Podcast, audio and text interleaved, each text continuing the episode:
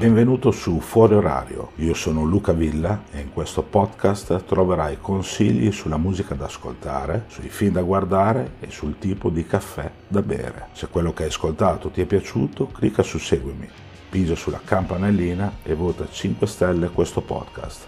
Oppure non fare nulla e continua a cercare nuovi episodi disponibili ogni qualvolta le condizioni meteorologiche saranno favorevoli. Testo e voce di Luca Villa, musiche di Alessandro Masao. In questi anni si è parlato parecchio di questo nuovo movimento musicale che si rifà a certi suoni post-punk del passato, unendoli a sonorità in certi casi più prettamente punk rock, in altri più new wave o dark. Insomma, nell'attuale scena post-punk la contaminazione di generi è sempre stata una parte rilevante del movimento stesso.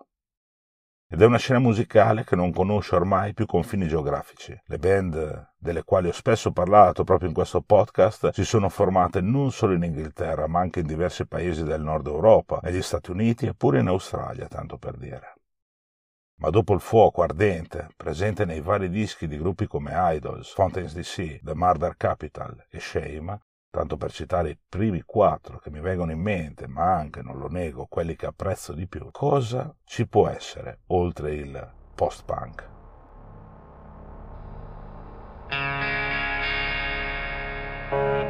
A fine giugno, più precisamente il 30 giugno, sono stati pubblicati due dischi che, ognuno a modo suo, potrebbero dare una risposta a questa domanda. D'altronde, ogni scena che si rispetti, ogni movimento musicale che ambisce a rimanere importante nella storia della musica, come prevedo succederà proprio con questo, deve necessariamente evolversi proprio per rimanere vivo, quanto autentico.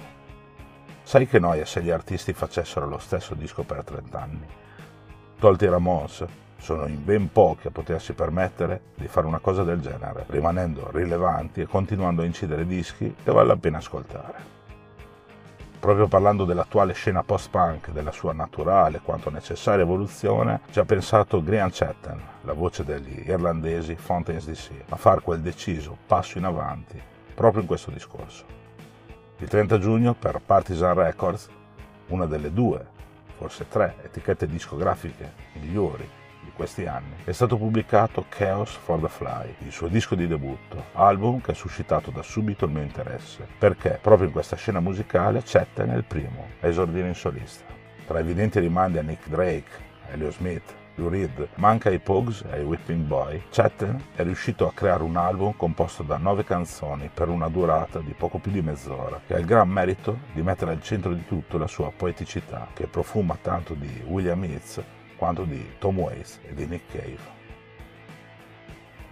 I nuovi dipinti che Chatham ha disegnato per il suo debutto riescono a emozionare e a convincere, a partire dalle canzoni poste giusto all'inizio di questo lavoro, come The Score, Last Time Every Time Forever e Fairlies, già pubblicati come singoli qualche mese fa, fino ad arrivare alla swingata Bob's Casino, cantata in coppia con la sua fidanzata, e alla struggente ballata All of the People, l'apice di questo album, nonché la canzone preferita di questo disco dallo stesso Graham. Il grande merito di Chaos for the Fly è di non suonare quasi per nulla come i Fountains DC. A proposito, mi sono sempre chiesto cosa spinga certi artisti ad incidere dischi solisti che suonano esattamente come i gruppi con i quali hanno suonato per una vita. Un vero mistero, non ancora risolto tra l'altro. Comunque sia, nonostante la spinta iniziale di Grean per scrivere e incidere questo disco sia stata probabilmente quella perla di The Couple Across the Way, incisa per Skinty Fear, il debutto in solista del nostro non suona per niente come il gruppo di Doggerel, ma sono sicuro che nel prossimo disco dei Fountains DC tutta questa poeticità riuscirà ad arrivare tra le quattro mura dello studio di registrazione, forse andando a definire ancora meglio il loro quarto lavoro in studio. Il tempo ce lo dirà. Stiamo parlando di evoluzione della scena post-punk che ha spiazzato un po' tutti, sono invece i Nothing. Li ricordate? Sì, proprio loro, quelli di quei fantastici EP pubblicati in piena pandemia. Zero Dollar Bill e soprattutto Glueland, ve ne avevo parlato giusto un paio di anni fa, proprio in questo podcast. Se ve lo siete persi vi lascio il link per ascoltarlo nella descrizione di questo episodio.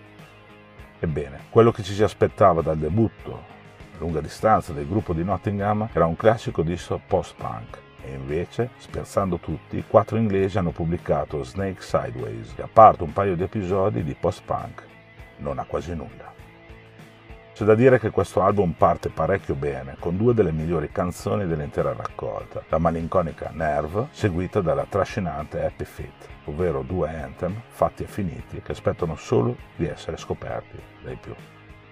In altri brani, invece, i Do Nothing alzano il tiro ed è proprio in questi momenti che riescono a lasciare l'ascoltatore senza parole, a spiazzarlo insomma. Un esempio è la cupa jazzata Snake Sideways, che convince unendo sonorità alla Radiohead a qualcosa di sperimentato dagli Arctic Monkeys qualche anno fa.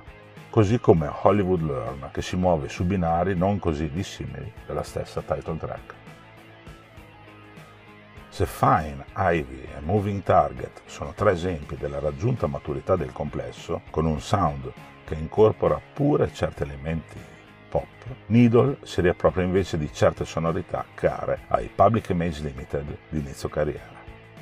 Pure le tematiche affrontate in Snake Sideways sono molto interessanti, sai? Ci si interroga sul presente di milioni di giovani. Il disco inizia con l'emblematica frase ti licenzieranno alla mattina passando per una lucida analisi sul blocco dello scrittore che ha dovuto fronteggiare il cantante del gruppo, Chris Bailey, arrivando verso la fine dell'album a prendere di mira persino gli Stati Uniti e su come abbiano fronteggiato il tema dell'AIDS.